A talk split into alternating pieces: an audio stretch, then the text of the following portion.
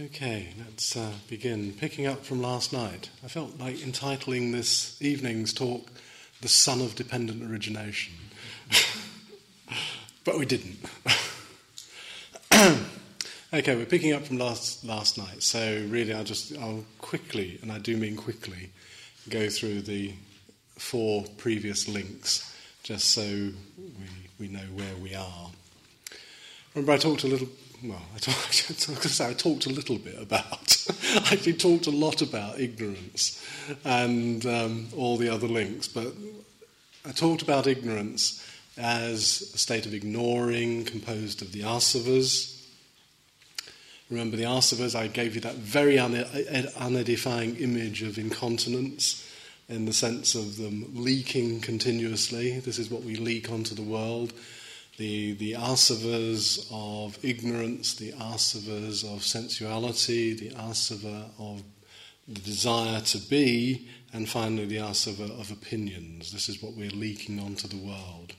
Now, these are very much engaged in creating the second of the links, which is the sankharas. The sankharas being the formations, the habit patterns, that which we construct out of those previous dispositions, in a sense, the, the, dispositions of ignorance and its components, what we construct over the course of our lifetime. So, in some senses, what we see at this present moment is a result of the constructions of habit patterns. Habit patterns and habit tendencies being one of the major problems that we're having to deal with when we're looking at what's going on, we're often looking at habituated tendencies, habituated tendencies to ignore, habituated tendencies to grasp, habituated tendencies to avoid, and so on and so forth. And I'll come, because this is going to come out much later in one of the other links.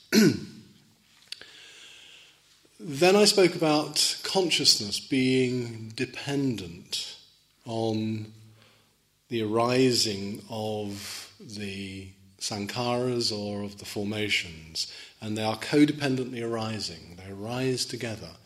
Both world, that was referred to a few nights ago in that quotation I gave you, you know, about the world being in this fathom long carcass, the world, which is the world, the samsaric world, and consciousness arise together. And mostly, in this particular description that's being given here in, in terms of paticca samuppada, dependent origination, then the world is the world of our habit tendencies, our habits. This is what we live, and I really want to make this very clear and get it through to you. This is what we live for the most part, and this is why we find ourselves so constricted you know, in our daily lives. We are constricted because we're constricted by the habit patterns which we keep repeating again and again and again and again.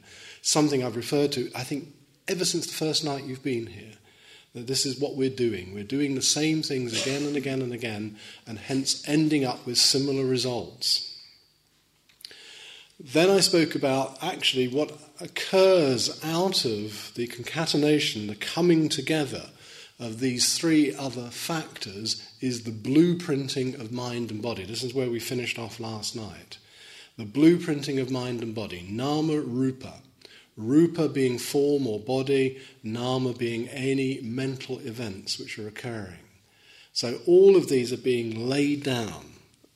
In a sense, right now, you're still laying them down. You're laying them down, and in some senses, writing out something which is, if it's not changed, is going to be a self fulfilling prophecy for the future.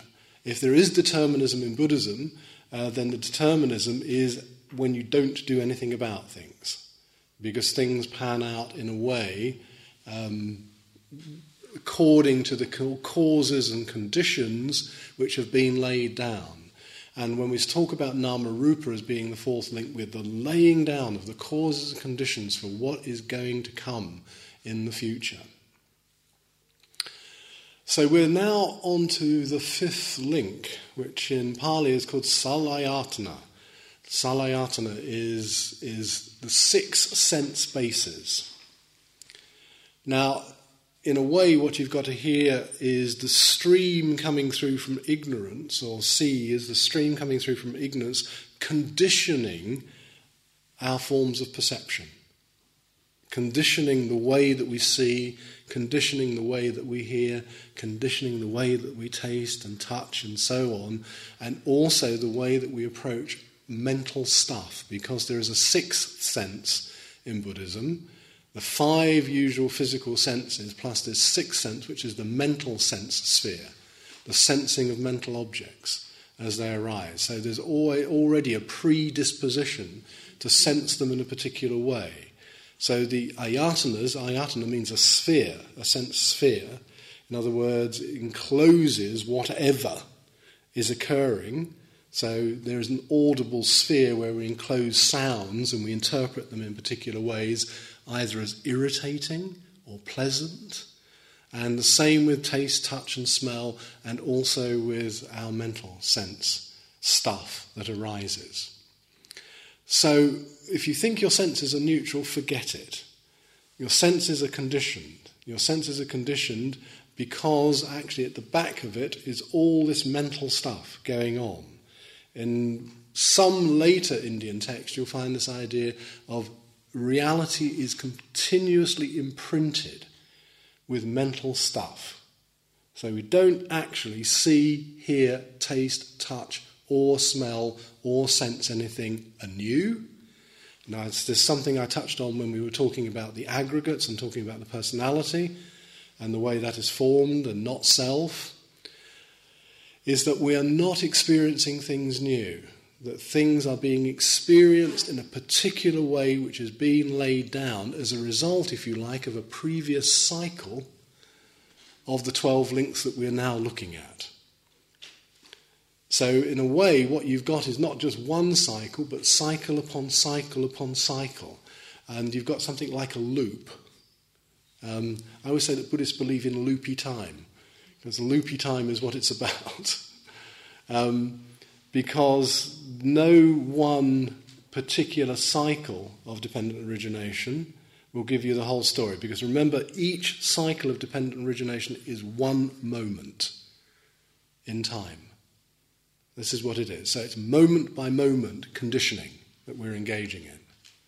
Now, that's a big thought if you actually take that on board, that we're engaging in this moment to moment conditioning. And our senses are not um, just giving us data. They are not just giving us data. In other words, if you like, what is happening is that reality is being imprinted with stuff from before, particularly the sankharas. particularly the formations or all of those previous habits that we bring to bear on things. So we don't just see something, we have a habit of seeing things in a particular way. We don't just taste things, we have a habit of tasting them in a particular way. It's depressing, isn't it? yeah. Um, it's, it's, in fact, people who know you will know these habits very well. Somebody who knows you well, I mean, almost predictably that you're going to like X and not like Y, and so on and so forth. So that's the sense spheres. That's the, the fifth link in the chain. It starts to get more interesting in a minute.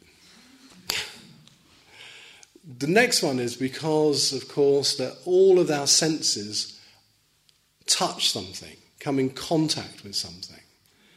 And this is literally the contact. Phassa is the word in Pali. Phassa means to contact, to literally impinge, to palpate. So our eyeball is palpating the visible. Palpating means to touch. You know, our ears are palpating the audible. And, you know, and the same for all of the other senses. Our minds are palpating mental stuff which is arising and falling away and arising and falling away. So it's constantly coming into contact. And this is where it really gets interesting, and this is the bit I'm going to spend most of the, most of the time this evening speak, speaking about. Because dependent upon contact arises tanha.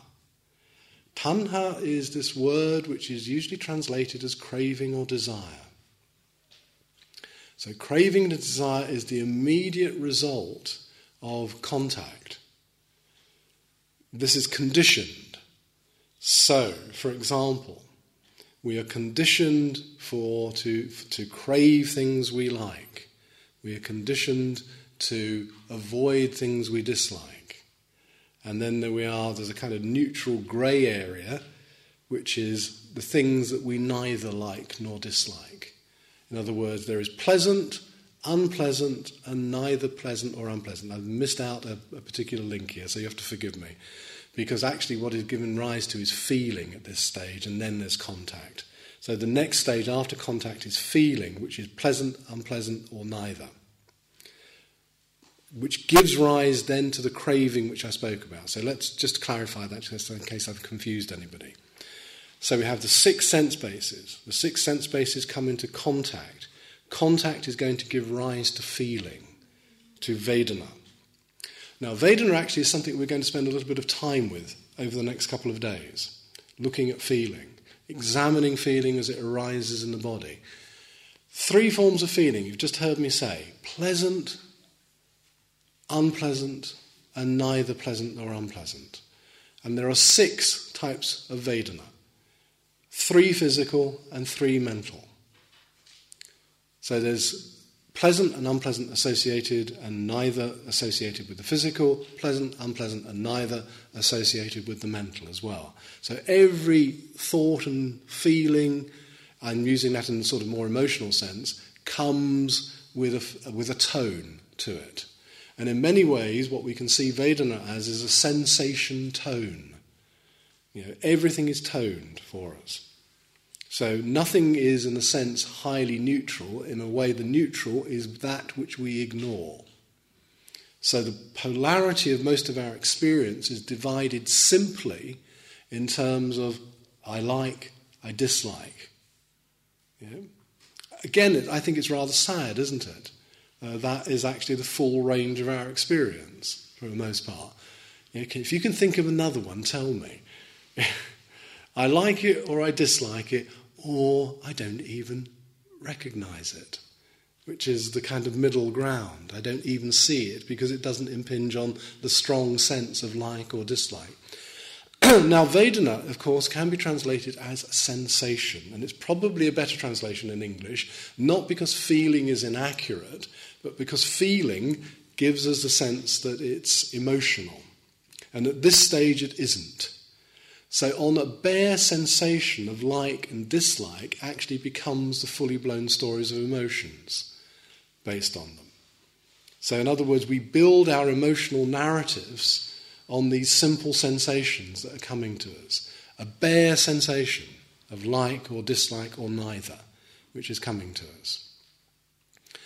Now, this, as I say, where it becomes interesting because what we now move into is into tanha or craving as being the next link. So we've done link five, which is the link of salayatana, which is the six sense bases. We've done link six, which is contact. Link seven, which is Vedana. And now link eight, which is going to be, of course, the very important link of Tanha in this chain. And remember, the reason why, in a sense, it sounds so pessimistic is because this is a description of samsara. This is what happens. This is what happens when we are samsaraing. Sounds like a dance, doesn't it? You know, come and samsara with me. you know, so this is what is happening when we're samsaring. Now, the word tanha, it doesn't really come across in English, but actually in the Pali term and the Sanskrit term has an acute pathos to it. You know, it really does show uh, an acute pathos of the human condition, which is driven by craving. The word literally, and I have said this previous nights, but I'll just again reiterate it the word literally means unquenchable thirst. This is what the word tanha means, indicating, of course, that it's quite different from something else, which is a literal thirst, which has actually had another name in Pali, which is pipasa, which can be quenched. If I have a thirst, which is a literally physical thirst, I can quench it with a glass of water. This thirst, by its very nature, will never be quenched. We will be driven onwards and onwards and onwards and onwards and onwards, always moving to another object. Yeah, and I'm not talking just simply about physical objects here or material objects. It's always seeking for a new object to try and find satisfaction. Now, I don't know if this sounds familiar in context with your experience, but actually, for most of us, this is actually what is going on, that we're looking interminably for a terminal point which can never be reached, where we'll go sort of,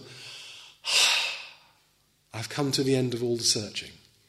This is what I really want. Now, for the most part, that doesn't happen. The ways that we look for it, we direct our attention in unwise ways.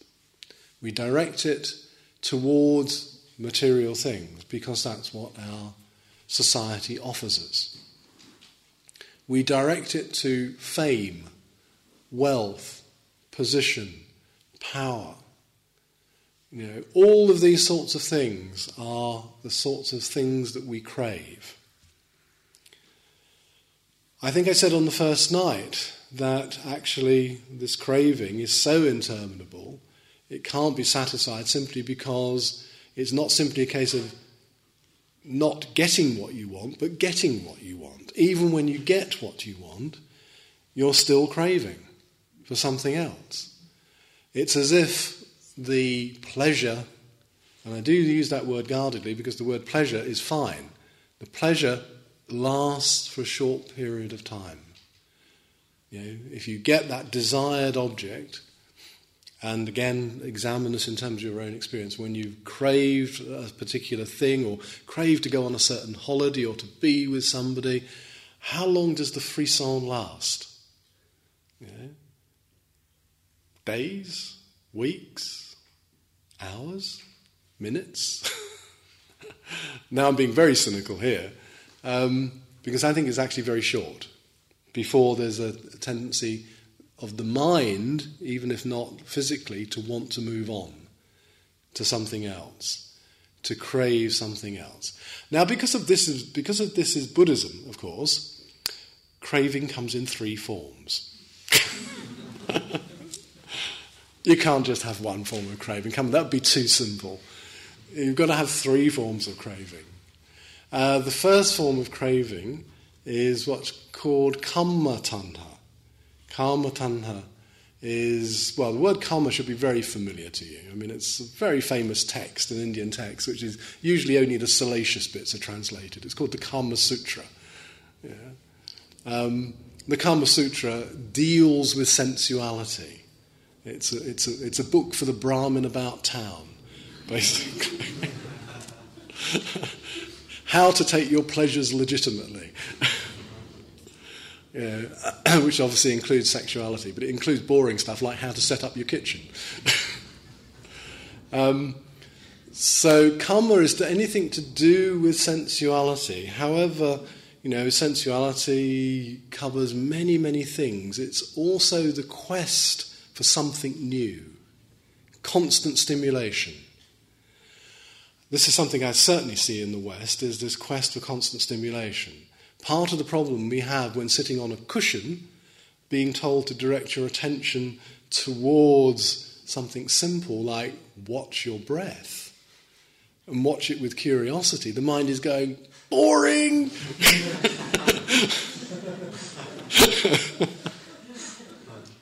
Don't want to do that. By the way, you're laughing. This sounds familiar, doesn't it? yeah.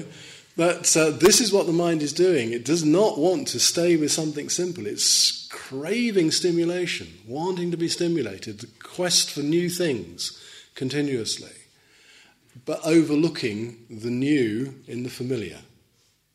In other words, the very things that are under our nose. So, kama tanha is exposure to mental and novel mental stimuli.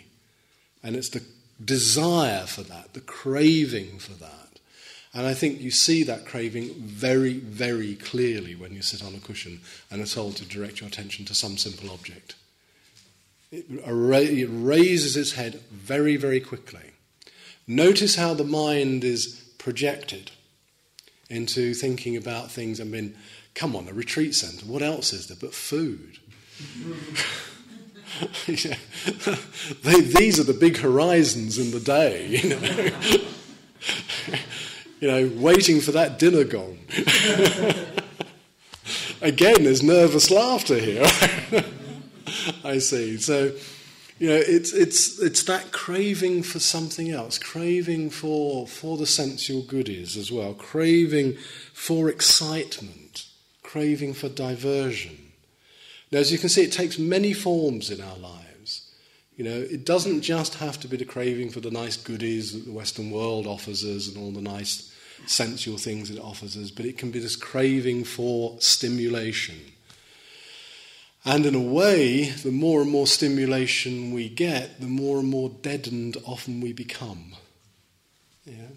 It's like we get, I don't know, sort of calluses on our mental sense um, in a way, which doesn't allow us to feel.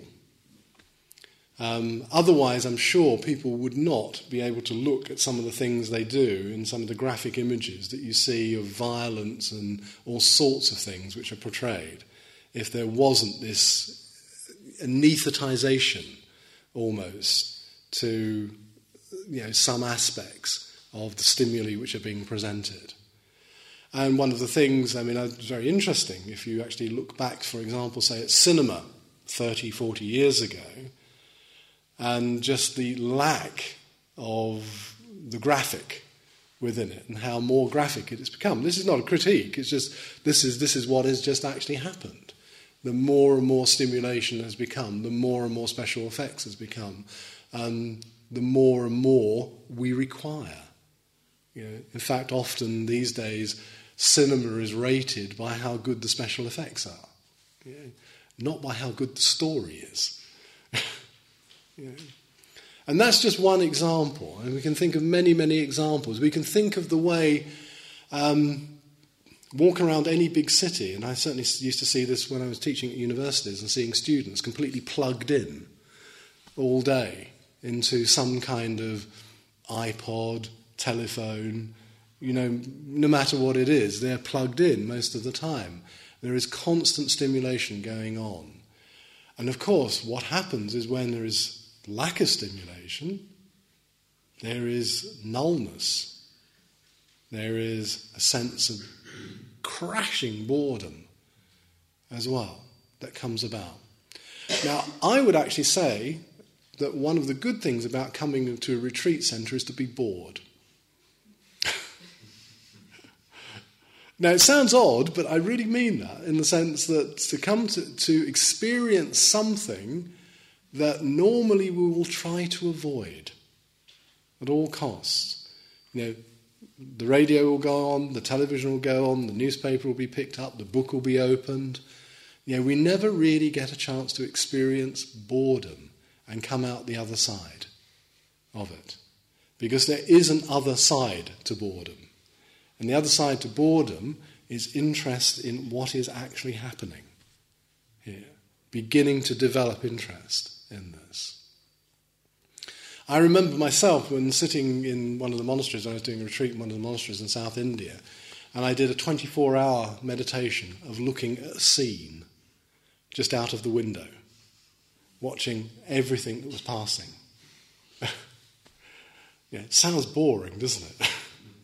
but just watching one particular piece of land with everything that moves through it, all the changes of light, all of the sounds that arise, just watching that through the night and through the day as well.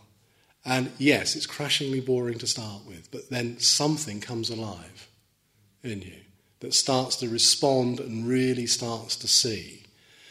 So the downside of kamma is this constant craving for innovation, for stimulation, for something new, which leaves us actually not seeing the beauty the dynamism, the vibrancy of where we actually are at all. So, stimulation takes us away from where we actually are. So, that's the, full, that's the first of your cravings. The second of your cravings is the bhava tanha, which is the craving to be. Now, in its grossest form, the craving to be can be the craving for something like eternal life, you know, the desire to be me forever. You know, uh, and you get these theories in both Western religious, you know, Western religious thinking. You get it certainly in Indian religious thinking, the idea that there is some kind of eternal substance which is you, which will go on continuously. Um, in Indian thought, this is called the Atman. Some of you might be familiar with this, particularly if you've done any yoga, because I'll often talk about the Atman. in Western religious thinking, it's more often related to the soul, the idea of the eternal soul. So that's a kind of gross idea of the idea of something that's going on forever. Now, it might be, for example, the craving or the desire to perpetuate yourself in some other way, even if you don't believe in the immortality of something like a soul or a self. Here, I mean, the desire to perpetuate yourself through your good works, the desire to perpetuate yourself through your children, being another one, how to live vicariously through your children. Um, because they will go on, and of course they will go on, and you know, and they will have their own children, and so on and so forth, and you know, this sense of there is an endlessness to it, you know, that you set in motion. The desire to be remembered by others, you know, in some way or some form. Now, what this is linked to is the desire for self assertion. All of this linked to the desire for self assertion. It's linked to the egotism which we've spoken about before. You know, the, the, the, idea of the self going on is the idea of an ego going on. In fact, a little package with a stamp on it saying John that's going on into the future. You know, this is the rather crude idea, but in other words, it's a sort of self assertive idea of I'm going to be me forever.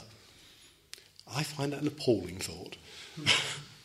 you know, um, it's the desire for wealth, it's the desire for power, it's the desire for recognition as well. All of these are included in Bhava Tanha, in this idea. It's in a sense you on a good day. Yeah, on a good day, you want to go on forever in some way or another. You get up and you know, this is so good. You know, I want to be me forever. you know, and that might be through attaining of some role or some situation or some power or wealth or some aspect of control over others. All of this is associated with bhava tanha. There is a downside, which is the third of the cravings, which is vibhava tanha. Now, this means the desire not to be. You know, and these are interlinked. I'll say a little bit more about this in a second. These are not separate entities, they are all interlinked. So, the desire not to be at its most sad, and its most sad manifestation, is suicide. That's the desire not to be. In other ways, it can be manifested as aggressive tendencies, annihilatory tendencies in behavior as well. Attempts to not only annihilate yourself in some way, and I don't mean literally physically, but to nullify yourself in some way. And I'm sure we can think of all of those and how they relate perhaps to Kama Tanha. Can you think of anything there? Drugs and drink, yeah, overstimulated, uh, overstimulate, yeah, over, being overstimulated as well, where in a sense there is a loss of that sense of self. All of these, of course, are based on the notion of a self, the desire to annihilate a self, the desire to self assert a self, the desire to have pleasurable, stimulating experiences are all related to self. So, all of these come down to, again, what's called in Buddhist terms Sakkaya Ditthi, the self identity view. That there is something there which is fixed in some way. So all of these are mixed up. You know, in fact, often you could run through the whole gamut of these cravings in a day. You know, the desire, you know, for example, to have some, I don't know, let's give you some crude examples. A, desire to be in the sense that I want um, to have some kind of position of power in the place where I work, a little bit more say, to be a little bit more self assertive about where I am at work. However, there's the time when you come home and you just want to crash out. You, know, you don't want to. You know, people switch on the television and sit there with a drink. all of this is a manifestation of the desire not to be. Uh, and of course, you know, at its very strongest point, this can be reach very strong addictive levels where the desire not to be it becomes an addictive behavior. You know, I do not want to be because being is a tough game. It's a tough thing to be involved in. You know, I spoke about, remember I spoke about the self, being a self, and what it means to be a self is a tough business. You know, you constantly, constantly got to try and keep yourself together. You know, whilst actually wanting to fall apart. Yeah. So it's this idea of trying to keep yourself together, keep yourself together, and there's a lot of effort required to do that and to be somebody. Now, of course, with Vibhava Tanha, there is that desire to drop all of that. And that can become very, very addictive. And it can be done through Kama Tanha, through sensory stimuli. Yeah? It can be so easily accomplished through the sensory stimuli. It doesn't have to be the drink and the drugs. It can be the music and the, uh, the cinema and the entertainment and everything else. Something which stops you from having to think about you. Because thinking about you is a tough business, as you've probably gathered by being here on retreat. You know, when you're here on retreat, heaven forbid, everything's stripped away. Here you are with you. and it can be a frightening business and a difficult business just being here with you and with no speech, with no, no talk around you, no entertainment, no stimuli, you know, apart from that which you might sneak in when you come here. so, I'm being realistic about this. That's. Uh, in other words, we have all these props because actually being thrust back on our own sense of being without all of these props is very, very difficult. So, as a consequence of that, we're craving and desiring and craving and desiring, and this is one of our chief modes of being. And this is actually the point at which the Buddha says that we can start to do something about it. We can start to do something. The second of the ennobling truths becomes the truth of the cause of dukkha. And that cause of dukkha is readily identified as its most proximate form, in its most proximate form, as being tanha, being craving. You know, so this is where we can get a purchase on the problems that we have, is examine our psychopathology of craving that we're all engaged in. I'm not saying any particular individuals more than anybody else. Everybody is engaged in this. And it comes as a complex which is actually leading on to the next link. Hopefully, I'll get this finished tonight, otherwise, it'll be a cliffhanger.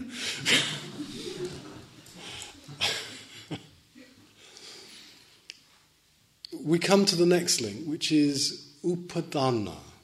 Upadana means clinging, it also means entanglement. Now, I just want to give you a tiny bit of background to this, which might make it a bit more interesting, might not. But the word, word upadana, like lots and lots of the words that the Buddha uses in describing this chain of dependent origination, is not of his own invention. It's not something he uses, it's not even particularly an ordinary word. It's a word that's used in Hinduism. Uh, actually, it was Brahmanism at that time. It became Hinduism much later. it was the religion of the Brahmins, the religion of the highest class of Indian society. It's a word that's used by the Brahmins, just as the word sankhara is a word which is used by Brahmins, just as the word karma is a word that's used by the Brahmins. And all of these words referred to something that went on in the Buddha's time, which is a lot of ritual. Yeah? Hence the reason why, and I'm always amazed at this when you actually hear this, uh, what happened to Buddhism over the centuries, because the Buddha says there is one particular form of clinging which um, we ought to look at very closely, which is clinging to rituals and rites. Yeah? Clinging to rituals and rites. Yeah? When we look at the history of what happened in Buddhism, then we see the growth of all this stuff coming back. And the Buddha was very, very clear about ditching most of this stuff you know, as being of any importance whatsoever. Now, all of these terms, and this is where I want to go because I think it might actually add something for you. All of these terms referring to Brahmin ritual. The word sanskara was literally the performance of a ritual. So the Buddha turns it into a habit. Yeah? When we engage in a sanskara or sankara, instead of engaging in a, a, very profound ritual which kept the gods happy, which was the whole idea of what was going on in India at that time, um, he turns it into being just a habit that people engage in. Karma was the outcome. You either did your ritual well or you did it badly. So it was good karma or bad karma. You kept the gods happy or you didn't keep the gods happy. The Buddha turns it into a moral, ethical force in the sense of he places intention at the heart of action. And the word upadana is no different because the word upadana literally means to fuel something.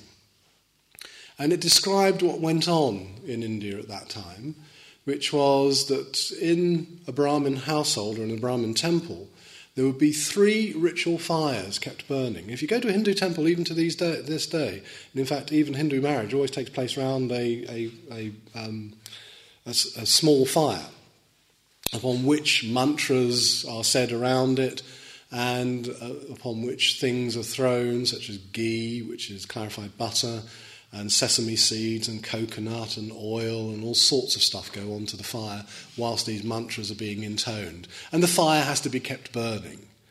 Uh, and keeping the fire burning, in other words, putting fuel on the fire, is called upadana. Now, I don't know if you remember and recall, but I refer to everything is burning. Everything is burning with the three fires of greed, aversion, and delusion. What the Buddha is saying is by clinging by being entangled, by grasping, you're doing a very good job of keeping your three fires of greed, aversion, and delusion going. In other words, we keep fueling them. We keep placing fuel just as just literally as putting wood, new wood on a fire. And the actual literal meaning of the word upadana means to fuel a material process. So, literally, what we're doing is we're fueling this process of greed, aversion, and delusion when we continue to cling and to grasp. Now, in the text, there's many, many different ways that the Buddha describes clinging, and some of them are you know, very graphic about the ways, for example, monkeys were trapped in India at that time.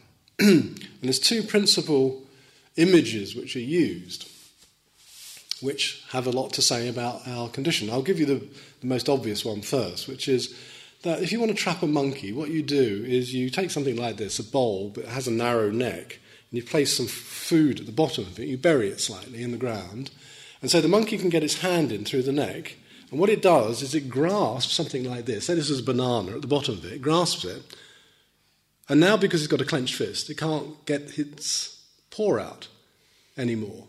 Now, all the monkey's got to do is let go, but it doesn't. and so it's trapped. Silly monkey. Actually, it's a very good description of you and I. In other words, we're trapped by that which we don't let go of.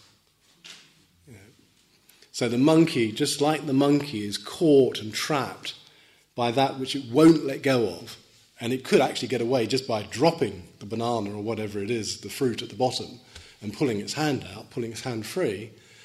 Then we too are trapped by that which we don't let go of. We refuse to, now here's a very un PC word in, the modern, word in the modern world. We f- refuse to renounce it. We refuse to let it go at all so that we suffer from the weight of oppression of feeling trapped, but it's our own entrapment. And this is why it's an entanglement.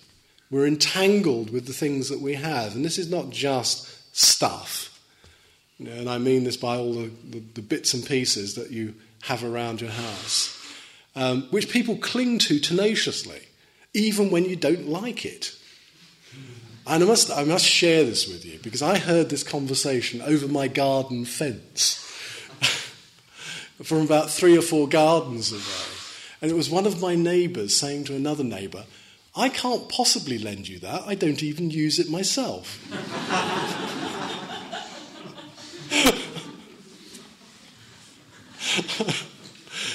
How trapped is that? you know, so we're trapped even by the things that we, we don't like and don't want anymore and are absolutely no use to us, but we still tenaciously cling to them. Now, that's the obvious stuff. That's the material stuff. But then there is all the mental stuff as well, which we refuse in a way to let go of. Like our senses of identity, you know, like our habits. So we're deeply, deeply attached to our habits. We cling, actually, and this is part of the Buddha's diagnosis, we cling sometimes to our pain. Because even our pain makes us feel substantial. Yeah? I am who I am because I know I'm in pain in some way. And I mean that both literally and metaphorically, both physically and mentally. Yeah? We cling to those things you know, because almost better the pain I know than the one I don't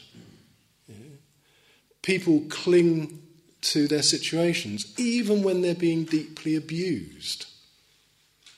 Because in some ways it still gives them a sense of identity, of who they are. I mean, this is deeply sad, and there's no, there's no joking here at all.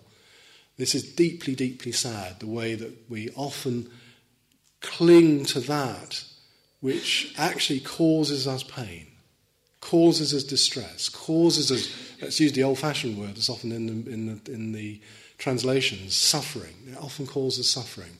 And we hold on to them and we do it again and again and again. You know, think of the habits that people develop, both ourselves and others, that we know are unwholesome, that do us harm. And we see others doing themselves harm in similar ways. Yet they tenaciously cling to these ways of being. You know, in a sense, because there is nothing seen as on the horizon which could supplant or be better than that. Now, I want to make it clear at this stage that none of this is, in a sense, moralistic. The Buddha is simply making a diagnosis. This is how it is. You know? This is the way things are. And in fact, there's a deep sadness to the way he diagnoses these things. Because it actually he's saying it can be different for every, each and every one of us, it can be different. If we cease to cling, if we cease to grasp, if we cease to hold on in these particular ways that we do, and hold on particularly to the habit patterns and the propensities to think in certain ways and to behave in certain ways that continue to perpetuate our distress. Now, that's a big ask. It's a big ask to, make to, to, to get us to look at all of these habit patterns. Habit patterns that are emerging, and habit patterns are breaking up, and habit patterns that are emerging, and habit patterns are breaking up. It's a very big ask to make us look at that. But this is, in a sense, what we're having to do to see what we're bringing to experience, what we're clinging to. Now, there are all sorts of different forms of clinging. There's clinging to identity. I'm not going to go into the whole list because it's another list, believe it or not. There's clinging to identity. Let's pick out the important ones. Clinging identity, clinging to identity, and clinging to views. Yeah, this is another one. Clinging to particular views about the way things are.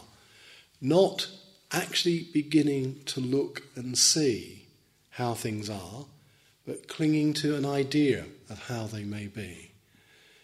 Now, Buddhism is, in a sense, and the Buddha's path is always very realistic. In a sense, it's trying to get you to look and to see and to con- contact with your experience, no matter how confused your experience might be at this moment.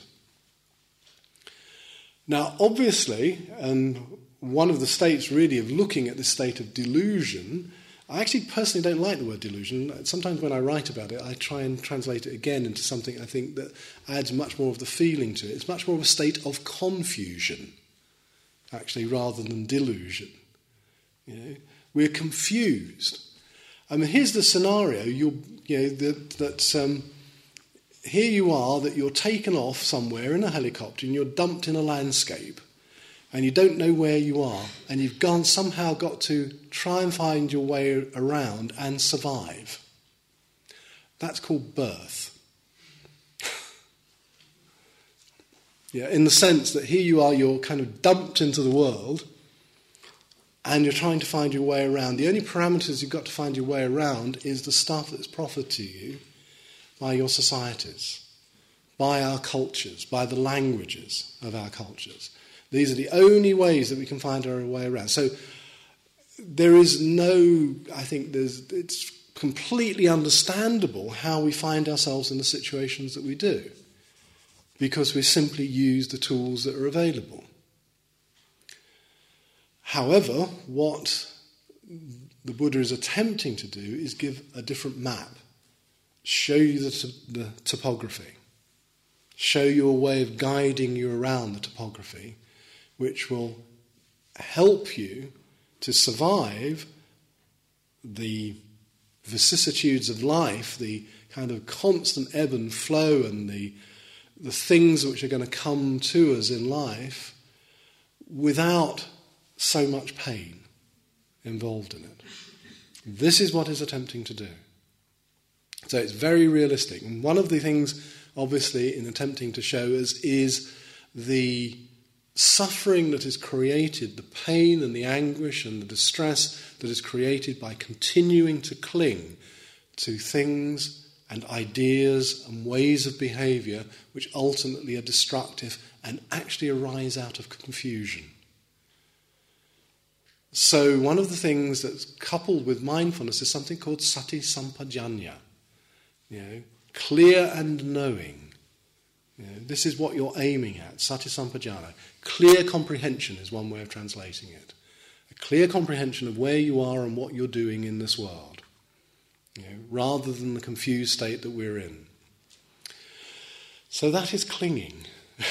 it's rather that, that complex of, of contact, feeling, craving, and clinging is probably the most important complex in this whole chain.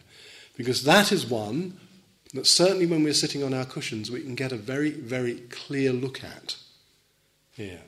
Because what you're going to see is the arising of many, many different forms of habit as we sit here that we bring to bear on our situation.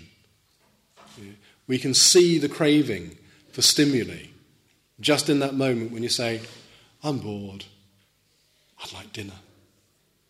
Just in these brief moments when these things come up, perhaps they're not so brief actually.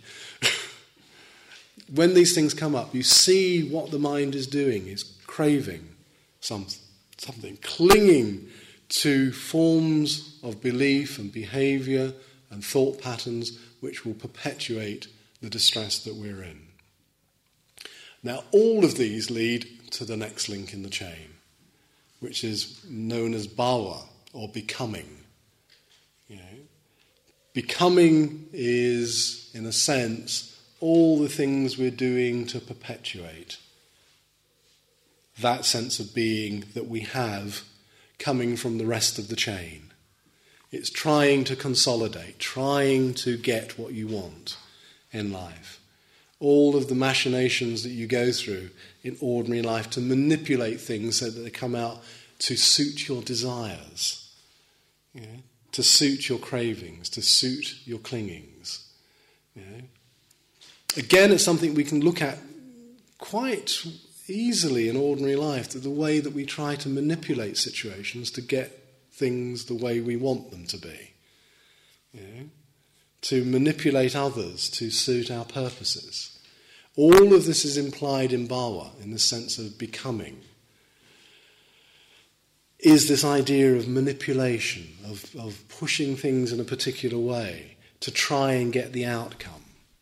And no matter what you do, whether you're successful in that or not, you come into the next part, which is called jati, birth. Into the next moment. In other words, here you are in the next moment. You've either got it or you haven't. What you wanted. And even if you get it, and even if you haven't, and this is the end of the chain, by the way, um, even if you haven't, you get something called jaramarana, which is dissolution, decay, and death. What that's really saying is even if you get the desired situation that you want, the position that you want, the thing that you want, it all comes to an end because it's impermanent. No matter what it is, it's going to, because it's dependent on causes and conditions, it's going to decay and eventually fall apart. What we've got in this cycle, and then you go back again, of course, if you do it as a, as a, as a circle, you come back to ignorance. And you start then again. And this is every moment. Again, toying with translations, I've toyed with lots and lots of different translations of this. but One tries to bring out the spirit of what's involved in this, and one of them, I think, brings out particularly the spirit of it, even if not the actual literal, literalness of it, is situational patterning. Because this is how every situation that you find yourself in, moment to moment, is patterned. It's patterned through these psychological states, through this psychological conditioning. Some of these are very metaphorical, like birth, becoming, coming into a situation, old age and death, dissolution and final decay, going out of existence. You know, that is what's required, what's meant by that. So the whole cycle shows us what is going on on a moment to moment basis. It also gives you a clue of how you can change it if you look at it very closely. Where you can change it, of course, is at the link between Vedana and Tanha, between feeling and craving. Yeah? What automatically happens with that link usually is we feel something and then we act on it. So we automatically, as I've joked about it a number of times so far over these evening talks, I don't find myself observing in ordinary life the craving for a chocolate bar. I find myself eating it. Yeah? Now, I don't go craving, craving, craving, craving, craving, craving, chocolate bar. I just find myself munching a chocolate bar or whatever it happens to be. so there's no kind of awareness of the arisal of that from a stimulus, from a stimulus which is the stimulus of Vedana, of wanting something, of finding something pleasant. On your meditation cushion, you will see Vedana immediately. As soon as you get the feeling of, say, unpleasant sensation in the legs, if you happen to be sitting cross legged or sitting kneeling in this, there's perhaps the automatic desire to want to move that comes about. And I'm not talking about anything where your leg's going to drop off. I'm talking about just unpleasant sensations that arise simply through sitting day in, day out, as have been doing, where, of course, you know, um, you get these sensations arising. now, the automatic Vedana, the Vedana arises, gives rise to an automatic craving to avoid. And coming back again to craving here, let's go back to it. Because craving isn't just a craving to have, it's the craving to avoid as well. As Freud says about his pleasure principle, the pleasure principle is hardly anything to do with pleasure, it's about the avoidance of pain. You know? Very similarly, in when we start talking about tanha, when we start talking about craving, the automatic tendency, and the way I always almost put it across to you here, is that we think of it in terms of what we want, what we need. I mean, I put it to you in the three terms of, of the three types of tanha, the three types of craving. But craving in particular is the craving to avoid. Clinging is the clinging to things I want to avoid as well. You know, so we're deeply, actually, probably more than the things we want in life, we're moving through life trying to avoid things we don't want, rather than just trying to get things that we want here. And so the possibility of the severance of this chain and thereby, in a sense, samsara dropping apart, you know, because this is how samsara is created, samsara is certainly starting to fall apart on you, comes by staying with the feeling and not necessarily going towards the craving, the craving to avoid or the craving to have. One of the things that certainly has been shown even scientifically is that even strong desires have a very short life. Yes, they arise and they last fairly momentarily before they pass away. They might come back again, but actually the intensity of them is a fairly small period. I forget how long it is, but it is really quite short. However, what happens is we get the craving, and like Pavlov's dog, we act on it. we're trained to act on it, we're conditioned to act. So, the chance that we get of actually beginning to break that chain is by learning to observe the feeling and to see how the Vedana, the sensation or the feeling, changes. Because it won't remain the same, it will not remain static. And that's where we're going tomorrow. We're going to be looking at Vedana, particularly bodily Vedana. Now, some particular insight meditation traditions use this as the totality of their practice. The sort of stuff that we've done, they don't even bother with. You know, one particular tradition, which some of you may have even been on or, certainly heard about, called the Goenka tradition, you know, of insight meditation, will spend their whole time concentrating on bodily sensation just the arising of bodily sensation and the passing away of bodily sensation. And this is what we're going to be doing for the next two days, looking at bodily sensation. Okay, there you go. You found out who did it. I'm going to again open it to some questions, um, see if there is anything. We have a slightly longer period, but not much longer than last night.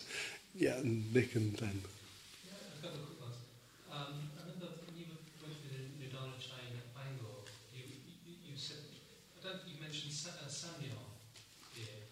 No, Sanya isn't in the chain. Ah, yeah. San, Sanya is, is, an oddity here.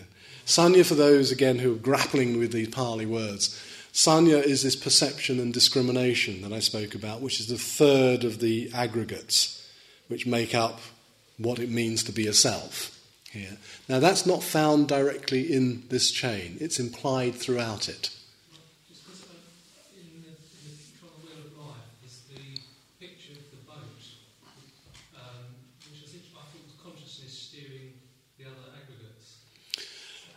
Well, that's the Tibetan interpretation, which is, from, from, from the perspective of the early teachings, isn't exactly matching. You know. The, other question was, you know, the, the, move from the last link, Jaramarana, to ignorance, if you see it in terms of from one lifetime to another, mm. it makes sense, the body dies and then is reborn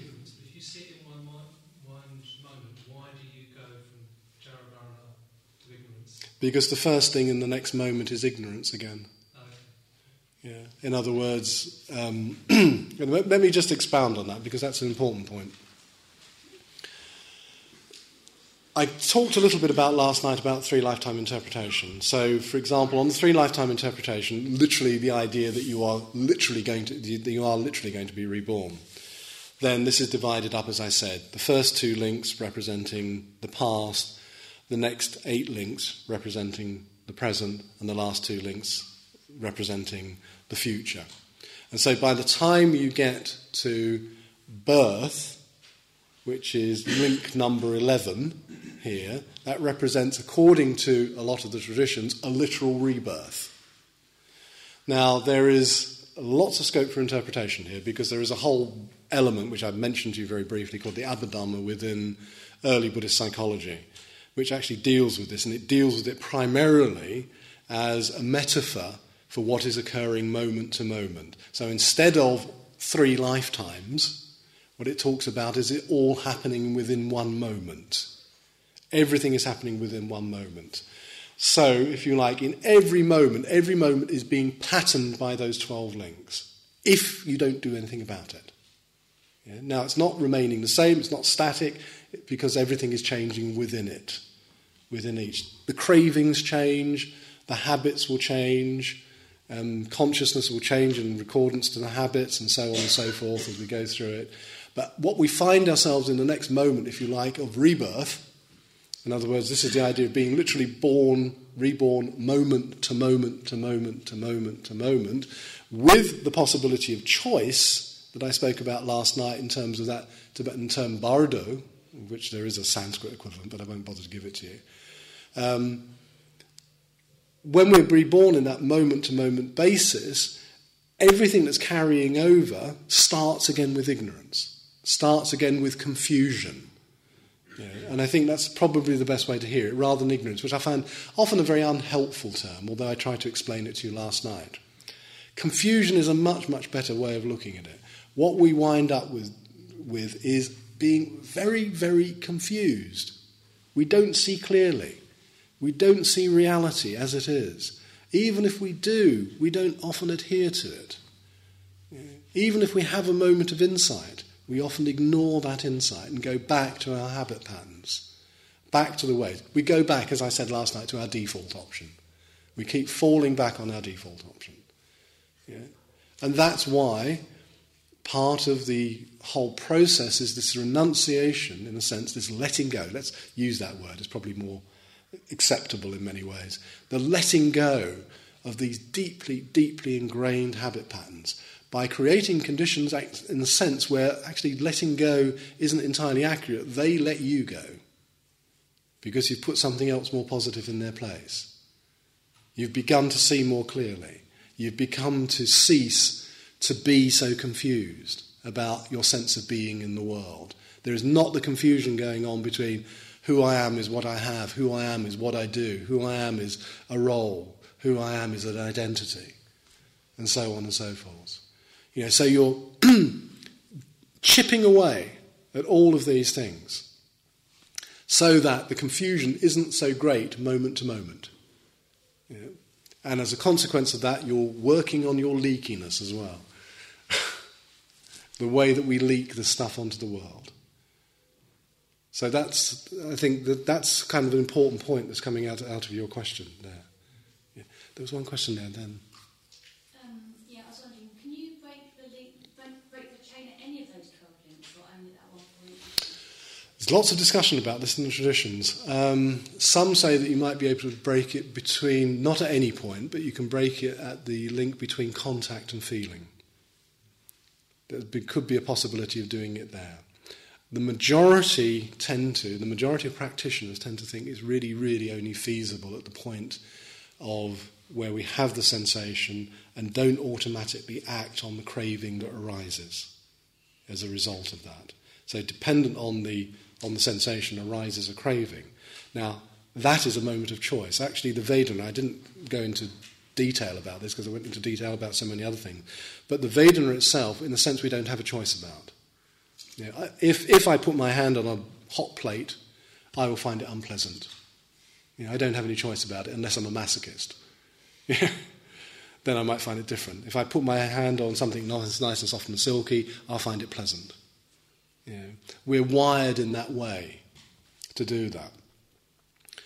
But we do have choices. Now, obviously, it wouldn't be wise to keep your hand on the hot plate, but, but many of the things I'm really talking about, we have choices about whether we pursue them or not, whether we go down the line of stimulation, for example, and trying to gratify our senses, whether we go down the line of trying to create power and wealth for ourselves. All of these we have choices. They all arise from bare sensations. So, in a sense, what we're getting back to is a bare sensation, and that is where we have the most opportunity of breaking the chain.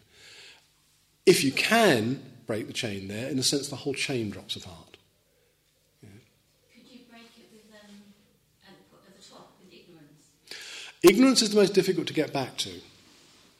And there's another way of looking at it, which I haven't really described, which is in the sense of working backwards through the chain.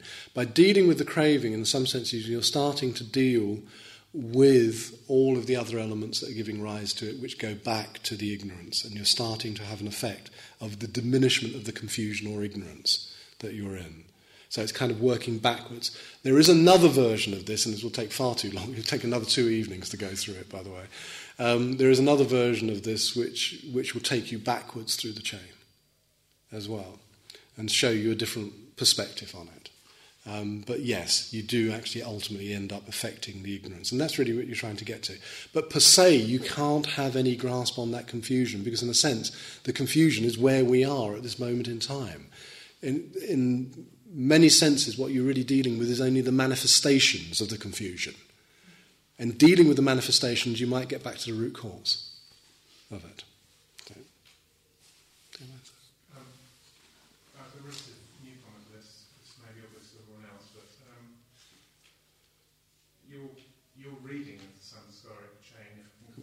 Mm-hmm. It, um, does it fall in with a particular historic tradition? And if there are others, are there other versions? And mm. could you give me a sort of historical outline of that question? Okay, well, the, the version I'm giving you is from the early texts. It's primarily influenced by a reading from a text called the Abhidhamma, which grows up in the lifetime of the Buddha, starts to be formulated in the lifetime of the Buddha, reaches fruition um, in its totality about 200 years after the Buddha's death. The kind of version I'm trying to give you is what I call prior to the emergence of a tradition about it. Now, the, the, the most, uh, the two pretty um, dominant traditions about of interpretation are the Theravada interpretation, which is a three lifetime interpretation, which is the one that I said. You know, the two links at the beginning and the two links at the end our past and future, with all the links in the middle being about the present.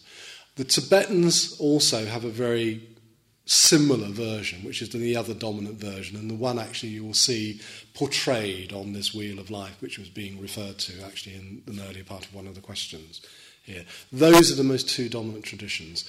They, the Theravada tradition version, let's put this in perspective, arises a thousand years after the Buddha's death. The Tibetan one comes even later.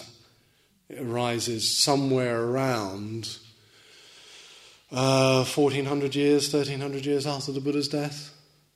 so you've got a long historical gap in interpretation. Um, and you've got many, many other versions which are not so dominant, um, which in some senses play into these other versions, which are there up to about the 5th century. So there's a kind of a long historical chain of interpretation of this. This is considered, and I think it's worth again mentioning something I mentioned last night. This is considered to be the most important teaching. You know, the most. You, know, you heard me with the quotation from Ananda, poor old Ananda, last night, getting it, you know, saying it was profound. you know, um, it's considered to be the deepest teaching within it, and everything else really um, hangs on the teaching of dependent origination all of the practices hang on the teaching of dependent origination as well. So I don't know if that helps a little bit to give you a historical perspective. Yeah. The point of the possibility of breaking the chain. Mm-hmm. Um, obviously, it's not just. Well, I suppose it's not just the one time that you have that you have the opportunity to do this. You have to keep doing it and doing it. Yes. what is it that actually does that? that what, what is it that breaks the, what is the last straw? It's reaching, in some senses, it's dealing with the asavas. It's actually dealing with the asavas. So, if you like, incrementally, each time you manage to break the chain, each time you do it, each time I cease craving in a particular way, either craving to have or the craving to avoid, each time I do that, I work on the asavas.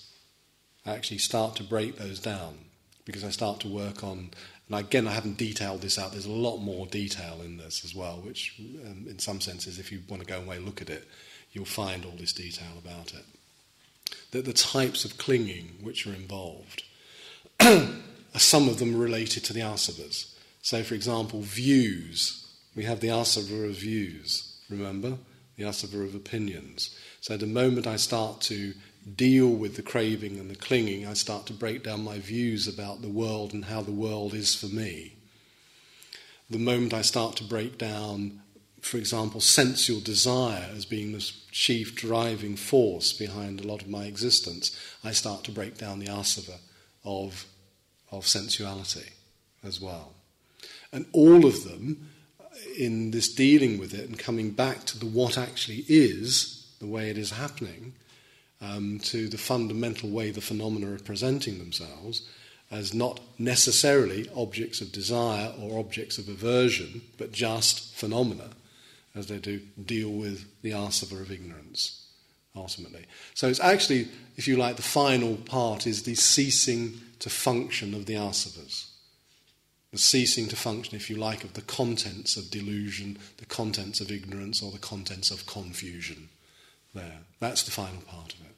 So that's, that's the big one. it's just a little task.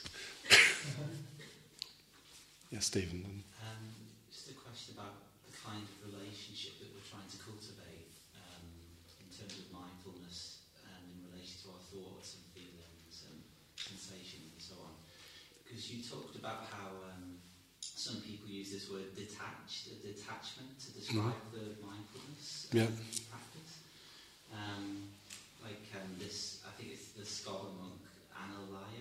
Analayo. Analayo. I read in his book Satipatthana about how he uses the word detached. Mm. And this did seem to, um, I didn't really agree with that in terms of my own experience, what I felt mindfulness to be about. Mm-hmm. Um, and I wondered whether um, I tend to think of it more of as like an intimate presence. Because mm-hmm. Um, when you're intimate with well, another person, if, if someone else is in distress, for example, mm.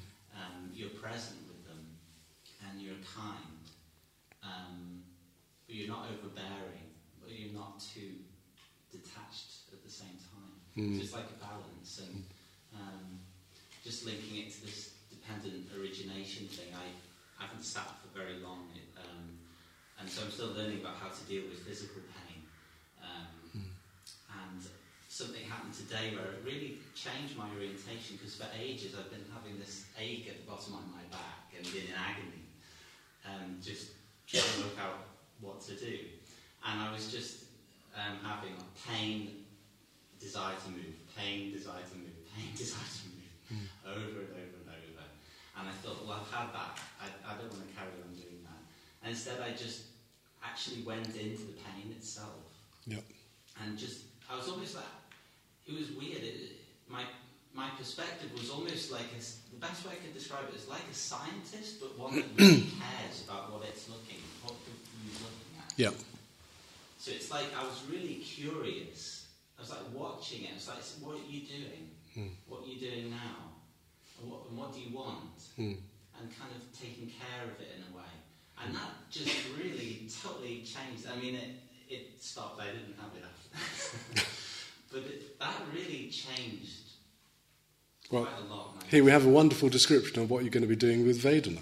This is exactly what you're doing. You're actually staying with it and looking at it. Yeah. Rather than simply reacting to it. the thing with pain is it's, it's the double dart that the Buddha speaks about. Yeah, and it can be mental pain, but since you've raised the issue of physical pain, it's, it, not only do we have the physical discomfort, pain, whatever it might be, we then have this automatic tendency to amplify it by magnifying it with the mind. And the magnifying of the mind comes through resistance, resisting the pain. And actually, what we do is we intensify it by resisting it. And this is much more, um, and again, it kind of relates to your attachment detachment thing, it's much more relaxing towards it. Not that the pain will necessarily go away. For example, if you have chronic pain, it doesn't mean by doing mindfulness it's going to go away. What it means is you cease to amplify it. You, know, you cease to, uh, it's a bit like you know, having toothache and you keep probing it. with your, with your tooth, and as a consequence of the, you know, with your tongue, and as a consequence of that, you make it worse. You know, of doing that, and that's what we're doing. That's the, if you like the second dart that we put into it. Not only do we have the dart of the pain, we go boom, and throw another one in, which is you know us going, oh, I don't want this. This is not nice. Don't like this at all. you know, so it's kind of relaxing to it. It's much more. It's it's attentive to it attentive to its changes, to its moods, you know, to know, because pain doesn't generally remain all of one intensity. It's many different moods and shifting and sensation. You'll find it's just simply with sensations. You know, and some of them will be discomfort, bound, bound to be, because you're sitting for long periods of time. So you're going to be uncomfortable sensations in the leg. In dealing with that, what you're dealing with actually is the shifting aspects of it. You know, the shifting moods is one way of putting it, of that discomfort. And observing that, you begin to observe its, its arising and falling. I never keep using this word a lot, rising and falling, um, because sometimes it will change character completely. You know, sometimes a sensation or a pain will perhaps slip into something that's pleasant, which sounds odd, but it slips into something that's pleasant. And then it goes back into something which is unpleasant. And then it might slip into something which is neutral. Neither pleasant nor unpleasant. Now, all of that, I think, is an intense engagement with it. But it's not a resistance to it. It's much more of a relaxed engagement with the, um, with the sensation. So, mindfulness really is bringing that relaxed engagement to bear with a quality of attentiveness to what is actually happening, not what the mind is thinking is happening. So it's a very close look at it. Detachment tends to me as being standing back. You know, there's a lovely phrase in one of James Joyce's um, short stories where he says he was an outcast from life's feast. And it always seems to me that that's what you become when you become detached. You become sitting on the edge, looking at everybody else having a good time. You know, and actually, mindfulness isn't about that. It's actually bringing to life life by being very engaged, but in being engaged in the correct way. Yeah. I mean, the closest, if I just add to that, the closest I can parallel to in terms of my own life is being in a loving relationship. Mm. Actually, in terms of how it wakes you up, Mm. and it fa- and you face your you know deepest fears and vulnerabilities. Um, so I really see mindfulness in this very relationship kind of way. Yeah. And I know some people say no, oh, it's, it's, it seems a little bit like it, it maybe there's problems with relationships, but I, I see it's very related to like love. I would tend, I would tend to agree. It's certainly coming into a correct relationship with whatever the phenomena is. You know, and you're talking about something very specific. But coming back to the whole notion of sensation, you're coming back to a relationship which sees it as it is, not through a miasma of resentment and resistance and you know, um, aversion and all of the things that we build into it, but just seeing it as it is. And often seeing something as it is is not as frightening as we think it is.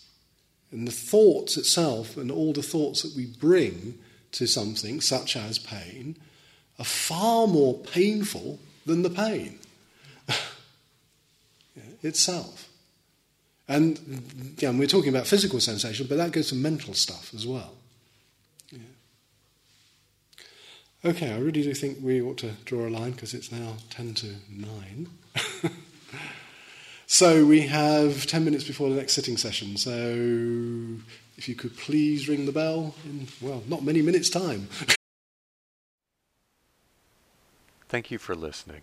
To learn how you can support the teachers and Dharma Seed, please visit dharmaseed.org slash donate.